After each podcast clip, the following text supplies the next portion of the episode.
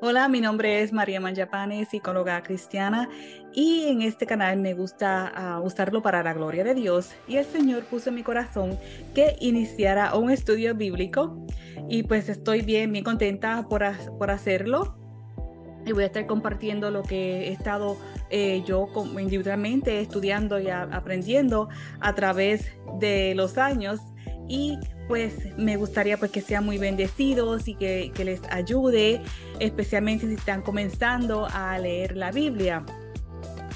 Y me gustaría pues decirle que, que, yo creo en el Dios Todopoderoso y creo en todos sus regalos y que Él es estupendo, que creo el cielo y la tierra. Y para el estudio me gustaría hacerlo por tópicos. Hay un libro muy bueno que estoy usando que es, eh, déjame ver si lo puedo enseñar aquí, eh, Cronologías de la Biblia. Eh, voy a dejar el nombre en la descripción del video, del video perdón, la referencia eh, de, de este libro también por si les interesa. Voy a iniciar el estudio por tópicos porque pienso que es, es más fácil. Para mí ha sido más fácil de esa manera porque sabemos que la Biblia pues no necesariamente va en orden cronológico. Así que por tópico pensé que entonces eh, como me ha ayudado a mí pues tal vez lo pueda compartir lo que yo he aprendido.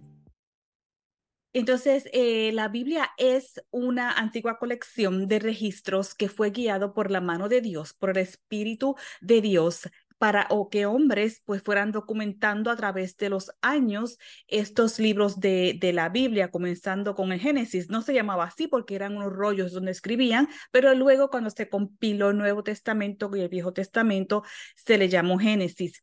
Y esto pues eh, se escribió, se preservó, se recopiló y de hecho se encontraron los rollos, parte de rollos eh, del, de Génesis, de, perdón, eh, sí, eh, del Antiguo Testamento en, en las tierras eh, de Israel, en unas cuevas, fueron encontrados por un joven pastor que estaba eh, tirando rocas en una, en una cueva y algo sonó como una vasija y cuando fueran vasijas y se lo llevó a su padre y resultó que eran rollos de libros de, de la Biblia. Y después de eso encontraron más rollos y piezas de rollos, eh, miles y miles eh, piezas que algunas pues han puesto juntas, otras con lo que dicen saben a qué libro pertenece y esto se encuentra en el Museo de, de Israel. Nosotros fuimos eh, este, en el 2023, en abril, antes de la guerra. Eh, fuimos entonces a, a unas vacaciones, eh, fue un, un, pasadía, perdón, un tour cristiano y allí aprendimos muchísimo sobre estos rollos y visitamos la comunidad de los Essenis, que es donde pues están las cuevas que se encontraron estos rollos. Entonces, en esta uh, sagrada antología de escritos encontramos poesía, encontramos historia, genealogías y mucho más.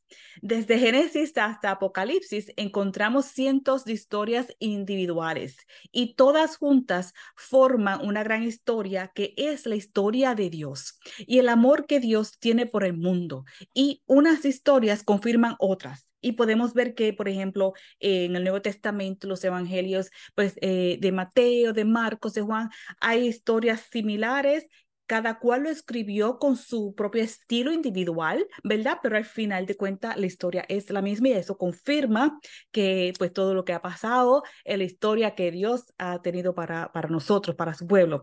Y como pues todas las historias, pues esto pues se compone de varias cosas. Hay personajes, hay hombres, mujeres, hay familias y también pues hay eh, caracteres del el ámbito espiritual como ángeles, hay demonios y el antagonista de todos que es Satanás. Pero el personaje principal es Dios, su Hijo y el Espíritu Santo. La historia, el ambiente donde se desarrolla es en el Medio Oriente, eh, también en partes de Europa y en Asia. Y vemos que a través de la historia vemos eh, algunas ventanitas eh, que nos enseñan de lo que es el cielo también. Eh, toda la historia incluye un conflicto y cómo se resuelve este conflicto o problema es la trama de la historia. Y eso lo vemos en la Biblia también muy bien escrito. En la Biblia el conflicto ocurre desde el principio. Las amadas criaturas de Dios y el hermoso mundo están arruinados por el pecado. La rebelión de Adán y Eva trae la maldición del pecado y la muerte a sus vidas perfectas y a su mundo prístino. ¿Qué hará Dios para rescatar a sus criaturas rebeldes?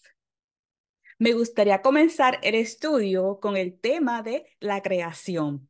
Y hay diferentes versiones eh, en el mundo sobre cómo ocurrió la creación. Yo creo en lo que dice la Biblia. Sin embargo, hay otras vertientes que dicen que fue una explosión que ocurrió de la nada, que fue casualidad, que el hombre vino de una célula o que vino de un animal, simio o mono, eh, ¿verdad? Hay diferentes vertientes. Eh, me encanta este tema porque me, encanta la ciencia, yo estudié mucha ciencia y sin embargo la verdadera ciencia viene de Dios y Él en su infinito amor nos permite estudiar y que aprendamos de la naturaleza. Por ejemplo, los medicamentos que provienen de, anima, de animales, de plantas, Él nos permite, ¿verdad?, estudiarlos y se pueden hacer rediseños de las moléculas que se encuentran en ellos para tener medicamentos seguros y eficaces. En mi, en mi caso, eh, yo hice mi maestría en farmacia con concentración en química medicinal, que esto se usa para crear medicamentos nuevos. Se usan las moléculas que están en las plantas o animales o eh, se usan como están o se rediseñan cambiando grupos funcionales, como se les llama en la molécula, para que entonces sean seguras y eficaces para ciertas enfermedades. En mi caso, yo hice mi tesis de maestría eh, extrayendo aminoácidos de una, de una planta y haciendo la purificación y análisis químico.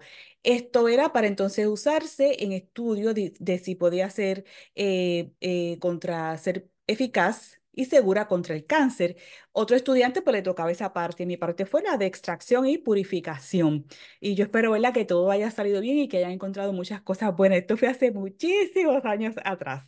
Y pues también, pues yo, en esta misma vertiente, eh, trabajé más de 20 años en eh, la industria farmacéutica y de hecho sigo dando consultoría también.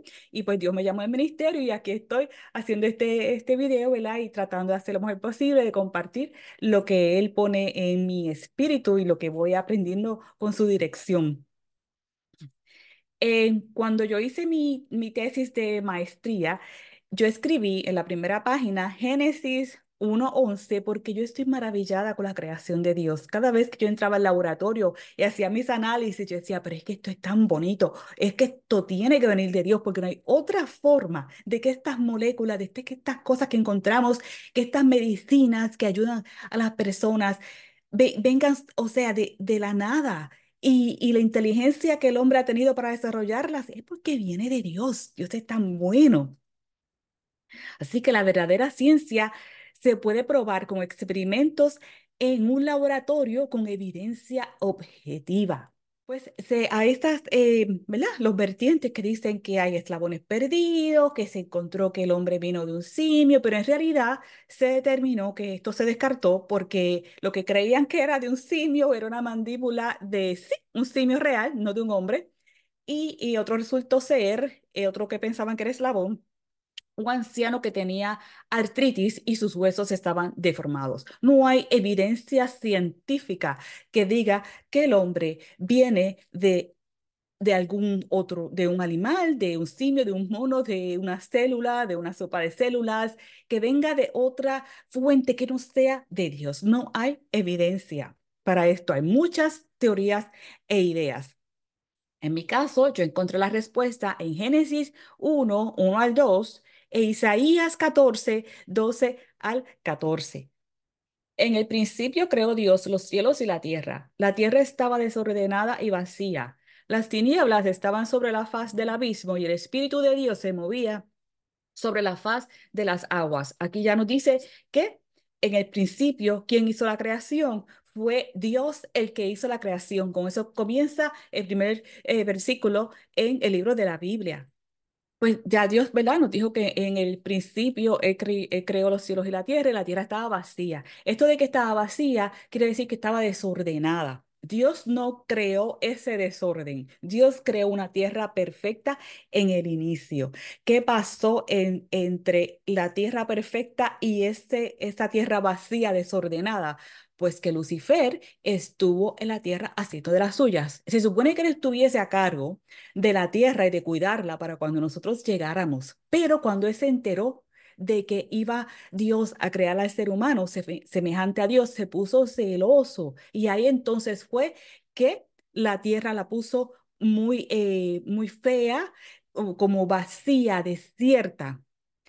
Aquí en Isaías, aquí en Isaías 14, 12 a 14, ¿cómo, ¿cómo caíste del cielo, lucero, hijo de la mañana? Derribado fuiste a tierra tú que debilitabas a las naciones, tú que decías en tu corazón, subiré al cielo, en lo alto, junto a las estrellas de Dios, levantaré mi trono, y en el monte del testimonio me sentaré, en los extremos del norte, sobre las alturas de las nubes, subiré y seré semejante al Altísimo. Aquí, cuando Lucifer, este ángel hermoso que Dios creó, que era la mano derecha de Dios en todo lo que se hacía, que estaba a cargo de ángeles para que cuidara la tierra para nosotros, él entonces con sus celos dijo que iba a subir allá a las estrellas donde estaba el trono de Dios y que iba a, a ser semejante al Altísimo. Esto es muy, muy triste. Entonces, a raíz de de estos celos fue que él fue destruyendo la tierra y Dios tuvo que entonces, eh, ahí donde que, lo que leemos de que en seis días Dios creó la tierra y, en, y el séptimo descansó. En esos seis días Dios tuvo que entonces reconstruir lo que Satanás había hecho vacío y eh, puesto feo. Dios no creó la tierra vacía y en mal estado, porque lo que Dios hace no es vacío ni feo, lo que Dios hace es perfecto. Antes de que existiera la tierra, existía Dios. Dios no tiene principio ni fin. Yo me imagino el cielo hermoso, con grandes montañas, ríos claros, cascadas, muchas luces provenientes de Dios y las luces de diferentes colores, incluso colores que no tenemos aquí en la tierra. Escucho hermosa, hermosa música sonar y adorar, niños jugando y corriendo, adultos divirtiéndose en las hermosas mansiones que Jesús preparó, un ambiente tranquilo donde no hay opresión, preocupaciones, problemas ni enfermedades. Creo que hay muchos más tipos de animales que los de aquí en la tierra, animales grandes y pequeños. Puedo escuchar risas, celebración, paz, mucho, mucho amor. Sé que hay tres cielos porque Pablo, Esteban y Juan lo vieron. Pablo fue al tercer cielo y vio el paraíso. El paraíso tiene árboles, animales, ríos, personas, ángeles, y Dios caminó en el paraíso.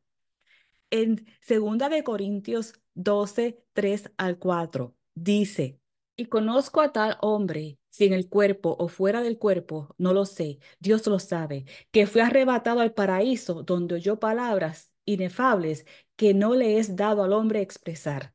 Esta es la evidencia de que existe este cielo donde está Dios y Pablo tuvo la oportunidad de visitar.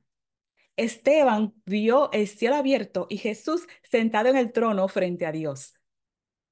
En Hechos 7, 55 a 56 nos dice, oyendo estas cosas, se enfurecían en sus corazones y crujían los dientes contra él. Pero Esteban, lleno del Espíritu Santo, puestos los ojos en el cielo, vio la gloria de Dios y a Jesús que estaba a la diestra de Dios. Y dijo, veo los cielos abiertos y al Hijo del Hombre que está a la diestra de Dios. Así sabemos, otra, esta es otra evidencia bien linda para darnos ánimo de que este cielo existe, que es real y que hay personas ahí. También sabemos que Juan vio el cielo abierto. En Apocalipsis 19, 4 al 1 nos dice, Después de esto miré y vi que había una puerta abierta en el cielo. La primera voz que oí era como de una trompeta que, hablando conmigo, dijo, sube acá y yo te mostraré las cosas que sucederán después de estas. Juan subió al mismo cielo para recibir la revelación de parte de Jesucristo del Apocalipsis, de la venida de Jesús para reinar por el milenio. Antes de esto va a ocurrir el rapto de la iglesia, ¿verdad? pero poco a poco pues vamos a ir cubriendo esos temas. Pero esta es evidencia de el cielo otra vez en, en este verso.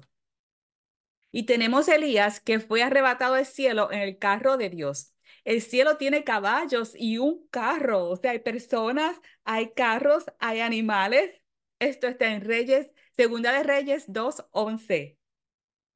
Aconteció que mientras ellos iban caminando y hablando, un carro de fuego con caballos de fuego los apartó a los dos y Elías subió al cielo en un torbellino. Aquí vemos también a Elías también viendo caballos y viendo un carro de fuego. Seguimos, ¿verdad? Viendo que la evidencia otra vez de, del cielo y de las cosas que hay tan maravillosas allá, como pues Dios es multidimensional, le puede estar en, millones de sitios al mismo tiempo, cosas que la mente de nosotros no, no puede entender, porque pues nos fuimos eh, ¿verdad? Diseñado, o sí diseñado, pero no tenemos esa capacidad todavía. Cuando tengamos el cuerpo resucitado y glorioso, es que entonces vamos a tener esa capacidad de, de estar en diferentes eh, dimensiones y, ¿verdad? Ver, ver, estar en nuestra verdadera casa, que es el cielo.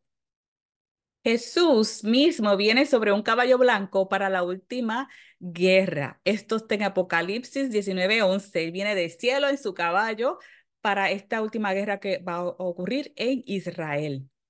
Entonces vi el cielo abierto y había un caballo blanco. El que lo montaba se llamaba fiel y verdadero y con justicia juzga y pelea.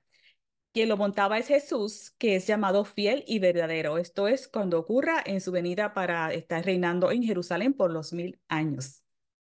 En el cielo también hay comida aparte de carros, caballos, animales, personas, hay comida, porque Jesús tendrá las cenas de boda con su novia. Y recordemos que cuando Jesús resucitó en su, cuerpo glorioso, Él era multidimensional, Él pudo aparecerse en el medio del salón de la casa donde estaban los discípulos, la puerta cerrada, la puerta no se abrió, Él aparece allí porque Él es multidimensional, ¿verdad? Cosa que nosotros entenderemos luego cuando tengamos ese cuerpo.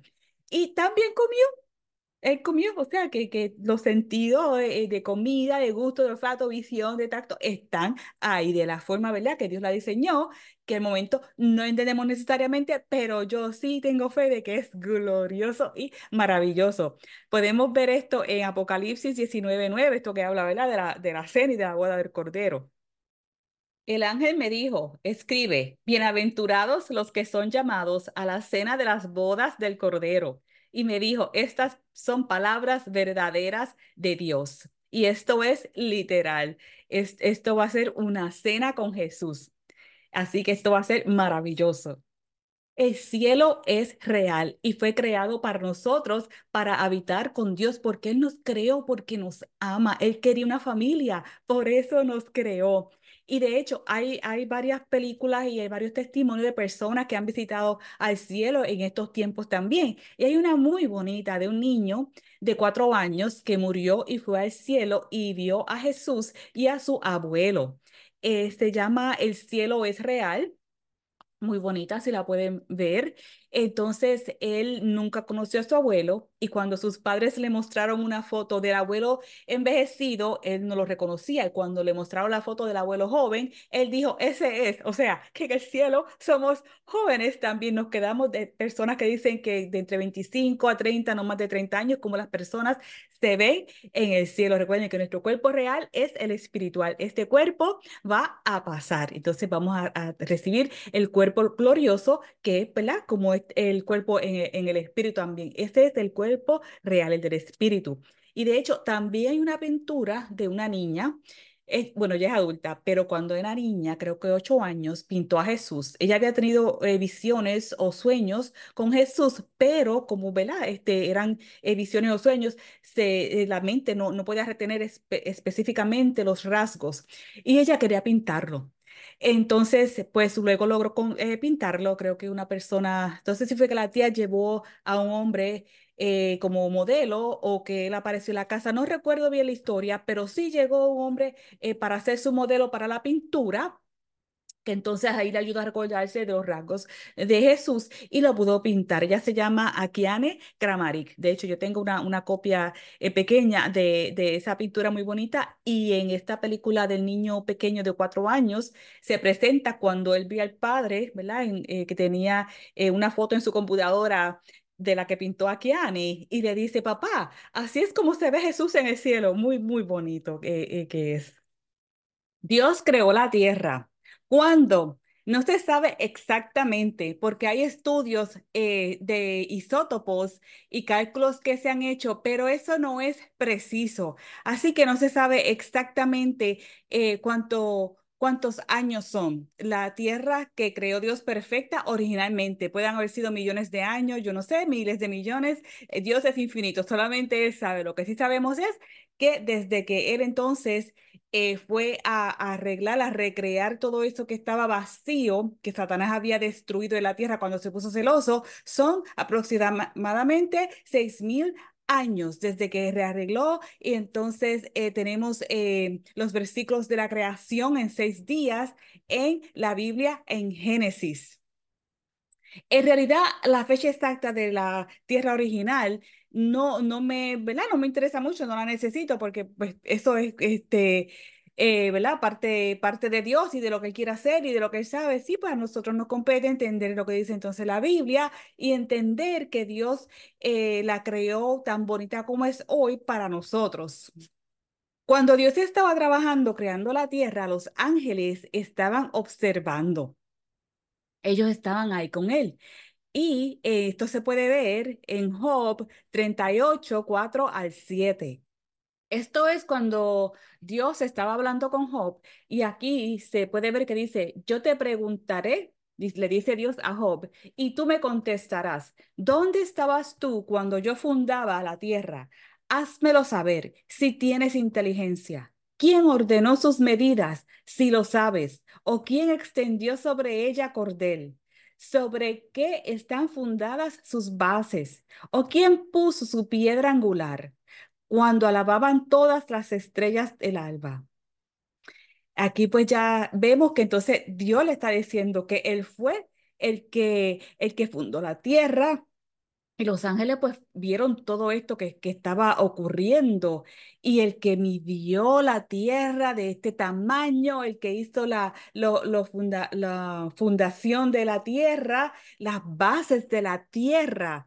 Job no tiene ni ninguno de nosotros la inteligencia o ni siquiera una idea de, de pensar en crear una tierra. Esto todo vino de Dios. Lucifer era el encargado de la tierra, de mantenerla bonita, limpia, bien cuidada para nosotros. Él y con los ángeles que tenía a su mando. Él estaba en el Edén, este es el jardín que Dios había creado para el hombre. Él tendría acceso a toda la tierra y al cielo. Yo me imagino que ellos irían, los ángeles irían de la tierra al cielo, del jardín del Edén hasta el cielo donde Dios, que, que era una, una comunidad y una comunión tan bonita en ese tiempo, en los inicios, cuando la tierra fue creada originalmente. Cuando la tierra se creó originalmente, eh, había plantas y había unos animales gigantes que llamamos dinosaurios. Y esto pues se menciona en la Biblia, que está como evidencia y se han encontrado huesos en excavaciones por arqueólogos y se han hecho análisis que sí, que corroboran que fueron animales gigantes que llamamos dinosaurios. Y pues para mí esto eran como las mascotas de Dios. Parece que a Dios le gustan los animales grandes y yo encuentro que son preciosos. Eh, los dinosaurios, ¿verdad? Según vemos las la fotos que que los científicos han puesto juntas. Así que antes que Lucifer se rebelara contra Dios, ya estaba en la tierra. Él, él estaba a cargo, entonces su trabajo era mantenerlo hermoso, ¿verdad? Ya con las plantitas y los animalitos gigantes, dinosaurios. Él era un querubín ungido que era perfecto en belleza, cubierto de piedras preciosas, residiendo sobre el monte de Dios y perfecto en sus caminos desde el día de su creación hasta que se halló iniquidad en él. Y esto está en Ezequiel 28, 12 al 15. Vino a mí palabra de Jehová diciendo, Hijo de hombre, levanta endechas sobre el rey de Tiro y dile, así ha dicho Jehová el Señor, tú eras el sello de la perfección, lleno de sabiduría y acabado de hermosura. En Edén, en el huerto de Dios, estuviste. De toda piedra preciosa era tu vestidura, de cornerina, topacio, jaspe, crisólito, berilo y ónice de zafiro, carbunclo, esmeralda y oro. Los primeros de tus tamboriles y flautas estuvieron preparados para ti en el día de tu creación. Tú, querubín grande, protector, yo te puse en el santo monte de Dios. Allí estuviste en medio de las piedras de fuego, te paseabas. Perfecto eras en todos tus caminos desde el día que fuiste creado, hasta que se halló en ti maldad. Aquí está describiendo cómo era Lucifer cuando se creó tan hermoso, tan bello, con todas estas piedras preciosas, topacio, zafiro, tenía tambores, porque él era también eh, músico, y ese caminaba sobre las piedras de fuego, se paseaba en las piedras de fuego, que se entiende que esto es de donde vienen las revelaciones de Dios. Ahí él podía ver lo que iba a pasar, Dios le, le decía, bueno, ve y mantén las plantas bonitas de, de la tierra, y él iba con, los otros ángeles, entonces hasta que llegó el día en que se paseó por las piedras de fuego y vio la revelación del hombre. Vio que Dios iba, el próximo paso en la creación era la creación del hombre semejante a Dios. Y ahí se puso celoso. En, en este ejemplo aquí, eh, en la Biblia, se está hablando también de un rey de Tiro que sí existió. Pero lo que entiendo yo es que el rey de Tiro se, eh, se puso tan, tan eh, malo que entonces Dios lo comparó con Lucifer cuando Lucifer se le halló maldad. O sea que el rey de Tiro tenía maldad y Lucifer tenía maldad. Y aquí se está usando e, e, este detalle describiendo a Lucifer para decir, hey, rey de Tiro, tú también te pusiste así, a pesar de que te di todo reinado, eras un rey y mira, encontré iniquidad en ti como se encontró iniquidad en Lucifer. Por eso es que se menciona este rey de Tiro ahí. Pero todo lo demás entonces que se dicen en, en Edén, el huerto de Dios estuviste, de toda piedra preciosa era tu vestidura. Esto está hablando aquí de Lucifer, este querubín, porque también ahí lo dice que era este querubín precioso. Eh, que era el sello de la perfección, lleno de sabiduría y acabado de hermosura. Y yo entiendo que eh, Lucifer era un querubín ungido que estaba cubriendo y, como si estuviera a la diestra de Dios. Era, era como, como si fuera el que estaba siempre pendiente de Dios. Él era el único querubín que tenía esta descripción de trabajo. Él tenía acceso especial para caminar de un lado a otro, ¿verdad? Como se mencionó en las piedras ardientes. Y eh, hay unas versiones que mencionan también las piedras en Éxodo 28, cuando Dios le estaba mostrando a Moisés cómo construir el pectoral para el, el sumo sacerdote. Creo que esto fue una réplica de lo que es el cielo, porque Dios le pidió que construyera todo como se le había mostrado. Lucifer era el querubín ungido que cubre. Quiere decir que era el que estaba a la mano derecha de Dios, que siempre estaba cubriendo, trabajando para Dios. Esa era la descripción de trabajo y es el único querubín que tenía esa descripción de trabajo él tenía acceso especial hacia Dios y podía entonces eh, caminar en el medio de las piedras ardientes. Yo entiendo que esto es un lugar de donde venían las revelaciones eh, de Dios, estas piedras ardientes a las cuales Lucifer tenía acceso. Esto está en Éxodo 28. Y esto pues lo leí cuando Dios le mostraba a Moisés cómo construir el pectoral del sumo sacerdote cuando ya después eh, se formaron las doce tribus y cuando Moisés lo estaba sacando de Egipto y le dio las instrucciones. Estas piedras están mencionadas ahí.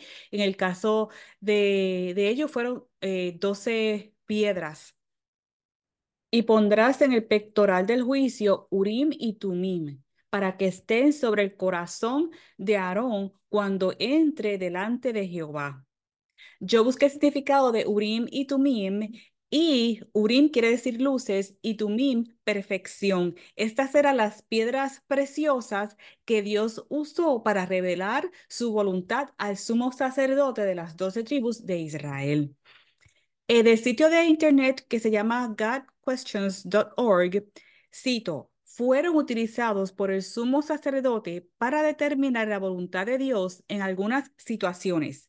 Algunos proponen que Dios haría que el Urim y Tumim se iluminaran en diferentes patrones para revelar su decisión. Fin de la cita.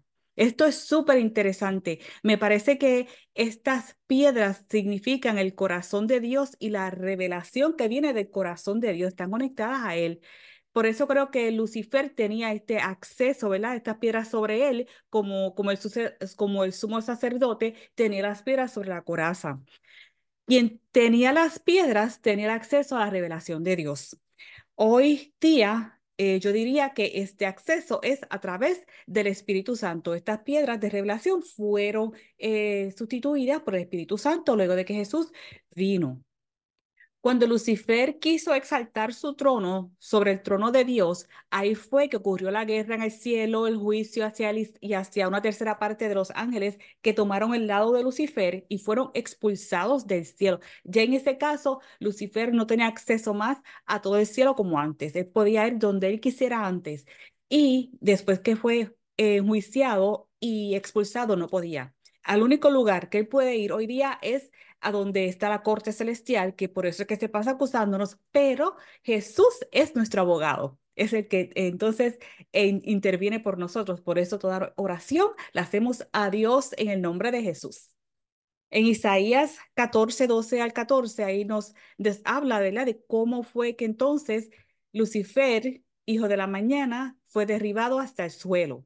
¿Cómo caíste del cielo, oh lucero? Hijo de la mañana, cortado fuiste por tierra, tú que debilitabas a las naciones. Tú que decías en tu corazón, subiré al cielo, en lo alto, junto a las estrellas de Dios, levantaré mi trono y en el monte del testimonio me sentaré. A los lados del norte, sobre las alturas de las nubes, subiré y seré semejante al Altísimo. Y cayó como un rayo de cielo y esto, esto está en Lucas 10, 18, llevándose consigo una tercera parte de los ángeles celestiales cuyo primer estado no les era suficiente y cuyo destino final es así, cadenas eternas bajo tinieblas hasta el juicio del gran día. Esto fueron la tercera parte de los ángeles que se fueron con Lucifer eh, al principio de la creación de la tierra. También hay otros ángeles que fueron los que quisieron eh, casarse con mujeres que también están esperando, ¿verdad? Con, con cadenas hasta el juicio, hasta el día del gran juicio. Podemos ir a Lucas 10, 18. Jesús le eh, explica a sus discípulos en Lucas, donde dice, yo veía a Satanás caer del cielo como un rayo. O sea que Jesús estaba en el cielo, él allá pues era eh, eh, hijo de Dios, el príncipe allá hermoso, con toda eh, la provisión del cielo, riquezas en el cielo. Y entonces, ¿verdad? Fue, eh, él mismo aceptó, Dios lo escogió y él aceptó venir a la tierra para... Y Jesús mismo aceptó venir a la tierra para la remisión de nuestros pecados. Eh, me, a veces me da curiosidad saber cómo se veía Jesús. Sabemos que pues él tiene apariencia física judía hoy día. Sin embargo, me pregunto cómo se vería antes de, de tomar esta apariencia eh, judía como vino al mundo. Muy interesante, pero ya sabremos, ¿verdad? Cuando, cuando vayamos allá. Y en Apocalipsis 12, 7 al 9 también nos habla de cuando estos ángeles fueron expulsados del cielo. Después hubo una gran batalla en el cielo. Miguel y sus ángeles luchaban contra el dragón y luchaban el dragón y sus ángeles. Aquí el dragón pues, es el nombre que se le da a, Satanás pero no prevalecieron, ni se halló ya lugar para ellos en el cielo, y fue lanzado fuera el gran dragón, la serpiente antigua, que se llama Diablo y Satanás, el cual engaña al mundo entero, fue arrojado a la tierra y sus ángeles fueron arrojados con él. De ahí que entonces estos ángeles pasan a estar em, en las cadenas esperando el juicio final. Y otro tipo de ángeles también que está esperando esta, este juicio final y que están en cadenas es en Judas 6. Y a los ángeles que no guardaron su dignidad, sino que abandonaron su propia morada, los ha guardado bajo oscuridad, en prisiones eternas, para el juicio del gran día. Todos estos ángeles están en cadenas esperando el juicio del gran día. Esto es diferente a los demonios que hay hoy día por ahí todavía como secuaces y haciendo cosas. Eh, se entiende, ¿verdad? Hay estudiosos de, de, la, de la Biblia que dicen que estos ángeles son los, las almas de los gigantes que murieron durante la inundación, pero ¿verdad? eso es eh, un tema por sí solito que también pues eh, se puede tocar más, más adelante. Cuando Lucifer cuidaba la tierra, había plantas y animales que pues se llaman hoy dinosaurios. Y los dinosaurios se mencionan en la Biblia, entiendo, como Leviatán y Venemos. Eh, yo no sé por qué Dios creó a los dinosaurios, pero entiendo que eran como sus mascotas, porque también se menciona en la Biblia que jugaban eh, en el mar. Y tal vez los dinosaurios iban a vivir en otras regiones, eh, ¿verdad? O iban a vivir donde estaban los hombres, no sé cómo iba a ser, pero definitivamente, definitivamente a Dios le gustaban los dinosaurios. A mí me encantaría ver uno también. Y en ese tiempo todos los animales eran vegetarianos, como se explica en Génesis, que toda la planta fue creada para que los animales comieran. No se menciona que eran carnívoros, así que eh, sí me gustaría ver los que son vegetarianos. A todo esto, ¿verdad? Yo te recomiendo que, que, vayas leyendo a la par y que hagas tu propio estudio y, ores y pidas dirección del Espíritu Santo para llegar a, a tus propias conclusiones también. En cuanto a estos dinosaurios, el leviatán yo leí en la página de internet godquestions.org y voy a citar lo siguiente. Hay un puñado de referencias al Leviatán en el Antiguo Testamento. La mayoría de los pasajes describen al Leviatán como una criatura real, familiar para la gente, que por supuesto mantenía las distancias por su reputación, sino por su vista. En el Salmo 104, 25, 6 se alaba a Dios como aquel que creó el hábitat para el leviatán. He allí el grande y anchuroso mar, en donde se mueven seres innumerables, seres pequeños y grandes. Allí andan las naves. Allí este leviatán que hiciste para que jugase en él. Qué lindo. Ahí describe donde el leviatán jugaba en, el mar, que Dios lo hizo así para que jugara, para que tuviera su sitio para estar. Esto es bien, esto es bien, bien especial, ¿verdad? Como Dios es tan amoroso y le encantan los animales y, crear y hacer cosas bonitas. En Job 41 dice, eh, hay más detalles sobre, sobre Leviatán como una criatura marina real. En ese capítulo, Dios describe a Leviatán enfatizando el tamaño, la fuerza y la crueldad del animal. El Leviatán no puede ser atado ni domesticado. Da miedo incluso mirarlo. Es mejor dejarlo en paz el leviatán tiene una forma elegante, pero está increíblemente bien protegido con escamas. Su pecho es tan impenetrable como su espalda. Tiene dientes temibles y la muerte aguarda a cualquiera que se acerque a su boca. Incluso los hombres valientes están aterrorizados por el leviatán. Ninguna espada, lanza, dardo, jabalina, flecha, piedra, garrote o lanza podrán derrotarlo. No puede ser enjaulado porque quebranta el hierro como la paja. En tierra el leviatán deja un rastro de surcos. En el agua produce una estela profunda y agitada. La descripción que Dios hace del leviatán concluye con una declaración de que es el verdadero rey de las bestias. Nada en la tierra es igual a él, criatura sin temor. Leviatán era una criatura peligrosa que hacía que los guerreros experimentados se dieran vuelta y huyeran. Leviatán no es un mito sino más bien una criatura real del mar, sujeta únicamente a su creador. Fin de la cita. Se cree que pudo haber sido un dinosaurio. En este caso aquí de Leviatán, sí menciona entonces que había guerreros, pues quiere decir que eh, todavía en el tiempo de que había hombres, que se crearon los hombres, que esta criatura, eh. Aún eh, existió. Sabrá Dios todavía existe, no sabemos porque el mar es inmenso. En Job 41 es donde se da más descripción de Leviatán. Dios está hablando con Job y le, pregunta a Job, ¿sacarás tú al leviatán con anzuelo o con cuerda que le eches en su lengua. Pondrás tú soga en sus narices y horadarás con garfio su quijada. Multiplicará él ruegos para contigo. Te hablará él lisonjas. Hará pacto contigo para que lo tomes por siervo perpetuo. Jugarás con él como con pájaro o latarás para tus niñas. Harán del banquete los compañeros. Aquí pues ya, ¿verdad? Se está eh, eh, dando una descripción de cómo es el leviatán. No hay sobre la tierra quien se le parezca, animal hecho exento de temor.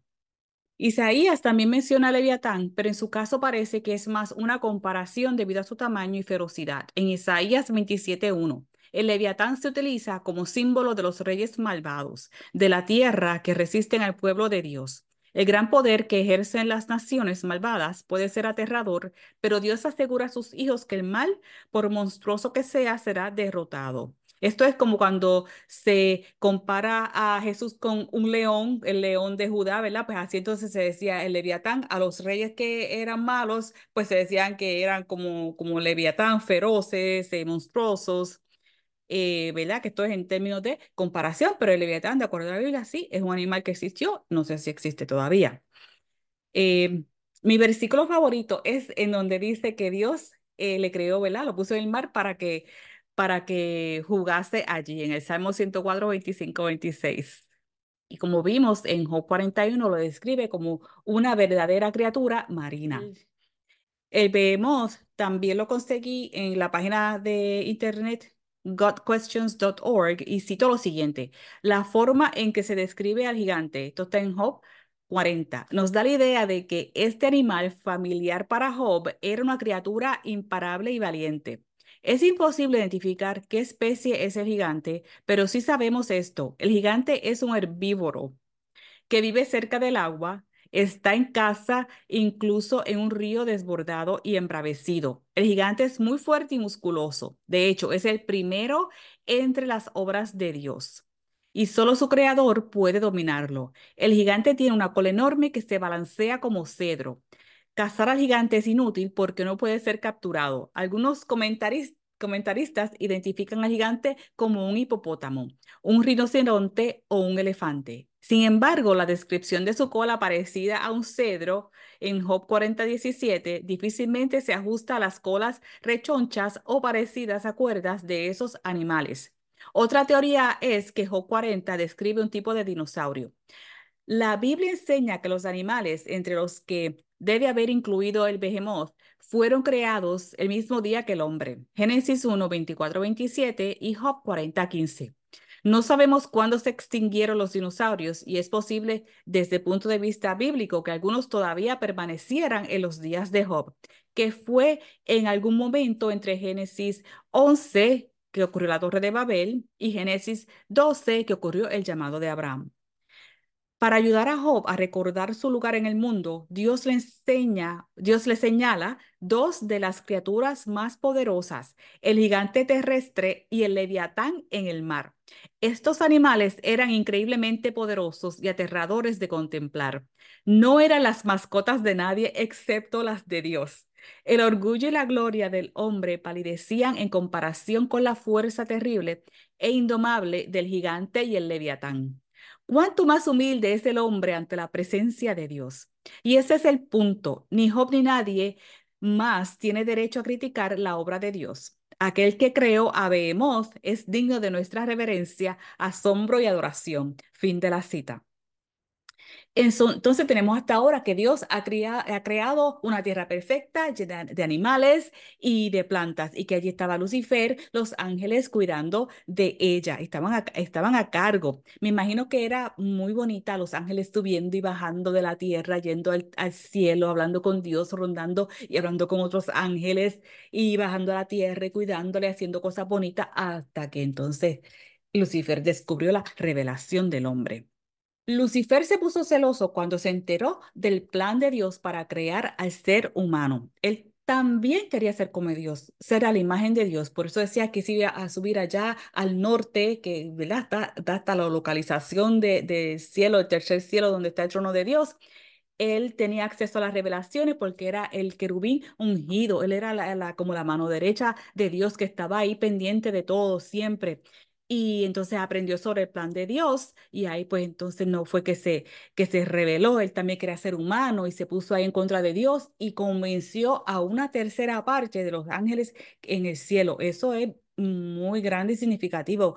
Así que está siempre alerta, alerta, porque Satanás es como un león devorador, tratando de convencernos con promesas sutiles que parecen bonitas, pero son medias verdades, porque él, él cree en Dios. Cree quiere decir que sabe que existe Dios. Ahora, él, él, él no, eh, no ama a Dios, obviamente. Así que tiene mucho cuidado. Él conoce la Biblia, él sabe lo que dice. Por eso es que pudo decirle tantas cosas a Jesús cuando lo tentó citando la Biblia misma y tergiversando las palabras. Ahí fue que entonces en Isaías 14, 13 al 14, eh, Lucifer dijo que en su corazón él subiría al cielo, exaltaré mi trono sobre las estrellas de Dios, también me sentaré en el monte de la congregación, en los lados más lejanos del norte, subiré por encima de las alturas de las nubes, seré como el Altísimo. Está dando la localización, ¿verdad? De dónde está el trono de Dios. Después que se puso celoso, estalló la guerra en el cielo y él y sus secuaces, la tercera parte de los ángeles que se rebelaron, fueron expulsados del cielo. Por eso es que Jesús dijo que vio a Satanás caer como un rayo del cielo. Eh, por eso ya estaba en el paraíso, conocía a los animales y que la serpiente haría el trabajo sucio para él. Él, eh, en ese entonces, entiendo yo que los animales pues eh, podían hablar, era un ambiente diferente, Adán y Eva podían hablar con los animales, con las serpientes, se sentían eh, cómodos y pienso que por eso entonces Eva no tenía miedo de la serpiente, ni le sorprendía que hablara, porque lo más probable es que ya hablaban y tenían una relación en el jardín con todos los animales, que de hecho pues él le puso nombre, Adán le puso nombre a todos los animales, pues quiere decir que los animales entendieron que iba a ser, cuál iba a ser eh, su nombre también. Así que Eva no tenía miedo de hablar con la serpiente. Y pienso que entonces, como la serpiente era astuta, Satanás la convenció, habló con ella y la convenció de que hiciera esta traición y que entonces convenciera a Eva de comer del árbol del, del fruto del bien y del mal. O sea que, que ya entonces Satanás usó medias verdades para decirle, no, no morirás, cuando en realidad sí, iba a haber una muerte porque el resultado de pecado y desobediencia a Dios es muerte. Creo que entonces Lucifer destruyó la tierra, tal vez durante la guerra o después de la guerra, cuando él fue expulsado del cielo definitivamente, fue expulsado a la tierra y ya no tenía acceso a todo el cielo como tenía antes, solamente tenía acceso y hoy día también a la corte celestial para acusarnos, pero nuestro intermediario es Jesucristo.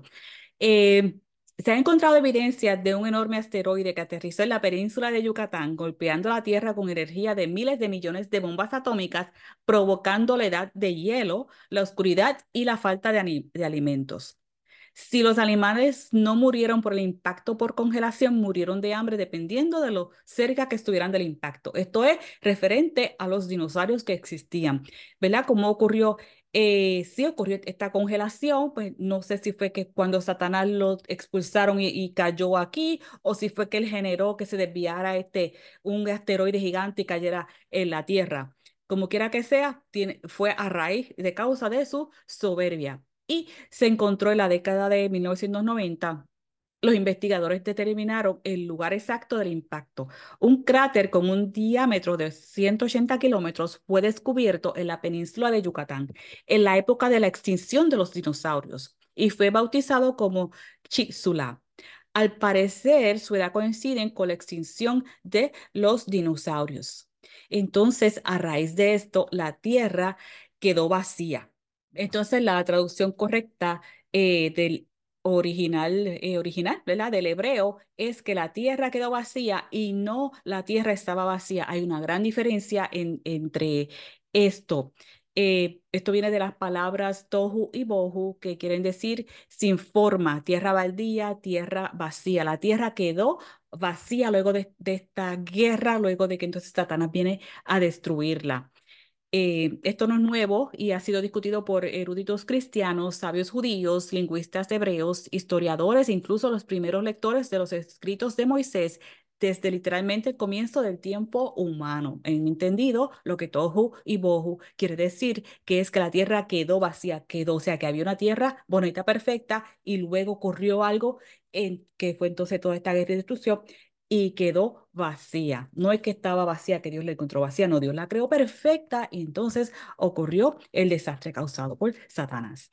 Y aquí pues ya vemos que sí, hubo dinosaurios, evidencia, vemos que la evidencia en la Biblia y entonces sabemos que hubo una guerra en el cielo que se tiró entonces Satanás hacia la tierra, hubo este asteroide, eh, pues hay gente que ha pensado pues sería cuando Satanás cayó a la tierra, pero pues para mí parece que es más evidencia de que es un asteroide de piedra más bien, que no sé si entonces eh, Satanás causó que se desviara o cuando él fue expulsado hizo que esto se desviara. Eh, de verdad, pues no, no sé exactamente, aprenderemos algún día, ¿verdad? Cuando lleguemos al cielo, que fue exactamente lo que pasó en, en este momento histórico de la Tierra. Es una información muy, muy interesante, ¿verdad? Para aprender de, de la creación del mundo.